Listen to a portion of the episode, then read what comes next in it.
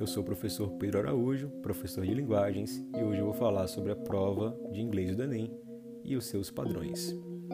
Em primeiro lugar, é importante nós lembrarmos que a prova de inglês, apesar de ser breve e possuir apenas cinco questões, é uma prova que terá total relevância na sua nota do caderno de linguagens. Isso acontece devido ao famoso cálculo tri do Enem nós sabemos que cada questão é classificada em três níveis: fácil, médio ou difícil. E além dessa classificação por níveis, as questões elas podem ganhar ou perder valor de acordo com a quantidade de acertos e erros que os candidatos tiveram. Isso significa que uma questão um pouco mais fácil, né, que foi acertada pela maioria dos candidatos, ela perderá um pouco de seu valor. Em contrapartida, os candidatos que erraram determinada questão em maior incidência fazem com que a nota dessa questão suba, afinal de contas, poucos foram os que acertaram. Isso, inevitavelmente, faz com que as questões do caderno de língua inglesa subam um pouco a pontuação, porque não são todas as pessoas que se preparam adequadamente para fazer uma boa prova de língua estrangeira. Muitas marcam inglês ou espanhol, mas não se preparam adequadamente para fazer essas questões. Isso faz com que seja uma, uma parte da prova de linguagens que concentra muitos erros e, consequentemente, essas questões terão um valor agregado. Ou seja, se você faz uma boa preparação e acerta as cinco questões do caderno de inglês, você certamente sairá na frente em comparação a outros candidatos.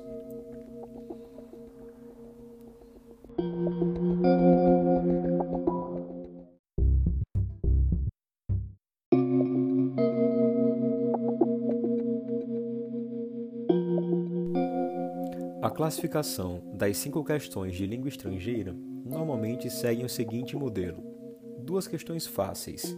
São questões que vão trazer imagens, charges, cartoons, poemas com a linguagem um pouco mais simples e até letras de músicas, letras de canções. Essas questões são consideradas um pouco mais fáceis por terem uma linguagem um pouco mais simplificada, serem questões mais rápidas de fazer, já que você não vai precisar ficar procurando informações no texto. Então, normalmente você vai encontrar duas questões com essa classificação no caderno de linguagens na parte de língua estrangeira. Depois, você vai encontrar mais uma ou duas questões de nível médio.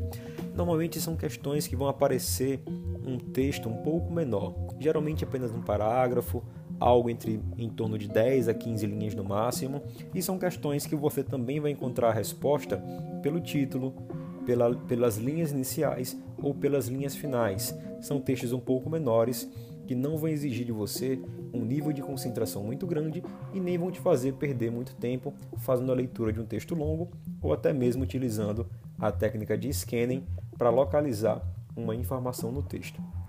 E, consequentemente, vocês, vai, vocês vão encontrar uma ou duas questões de nível difícil em que você sim vai precisar de um pouco mais de tempo, vai precisar utilizar de técnicas como o skimming e o scanning para localizar no texto informações específicas e conseguir ter acesso àquela informação que muitas vezes não vai vir apresentado com um texto de vocabulário fácil, ou seja, exige um nível de leitura um pouco maior em comparação às outras questões.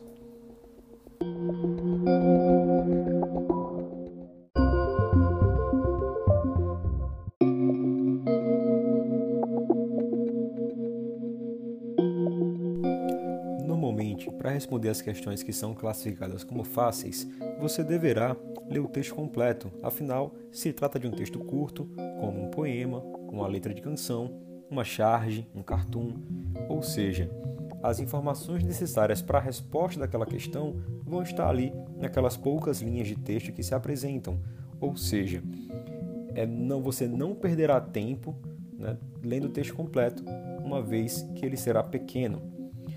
Já para as questões de nível médio, né, aquelas questões que geralmente trazem um texto um pouco mais curto em relação aos outros textos, um texto de 10 linhas aproximadamente, 10 a 15 linhas, você vai se basear principalmente na técnica de skimming, ou seja, ler o título, leia as primeiras linhas para ter uma noção de que o texto fala e aí você já pode passar para enunciado. Muitas vezes você já conseguirá responder a questão somente pela ideia que o título traz juntamente com as linhas da introdução.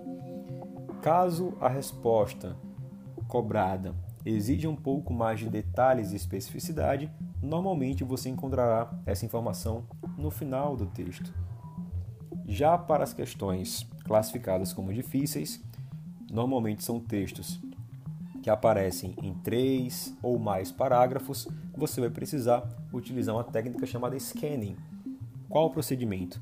Leia o título para saber do que se trata o texto, leia também as primeiras linhas da introdução para que você consiga ter uma ideia melhor né, do, do que se trata, e aí leia o enunciado da questão. Se essa questão pedir uma informação específica, por exemplo, a opinião de uma pessoa mencionada no texto ou o efeito de alguma ação, você deve procurar uma palavra-chave e utilizar a técnica de scanning, e aí sim localizar essa informação específica que foi solicitada para conseguir chegar à resposta da sua questão. Normalmente, a prova de língua inglesa ela pode ser feita em poucos minutos, contanto que você faça ela atentamente e siga as técnicas para otimizar o seu tempo.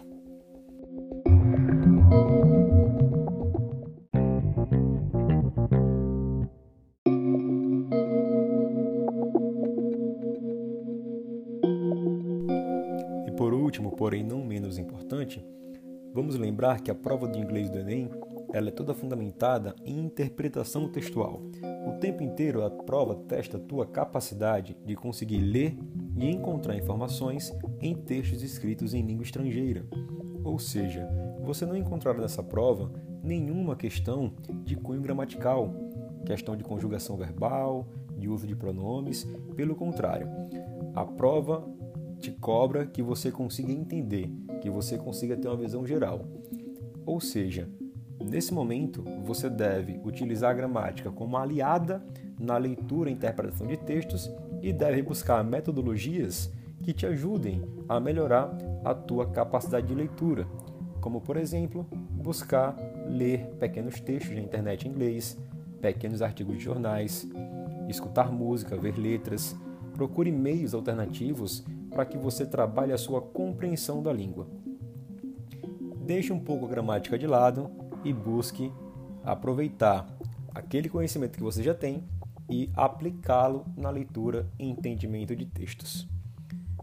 E nós vamos ficando por aqui hoje, um pouco mais breve, e na próxima, na próxima gravação, no próximo podcast, nós podemos conversar um pouco melhor sobre as dicas e sobre as técnicas de skimming e scanning. Até lá!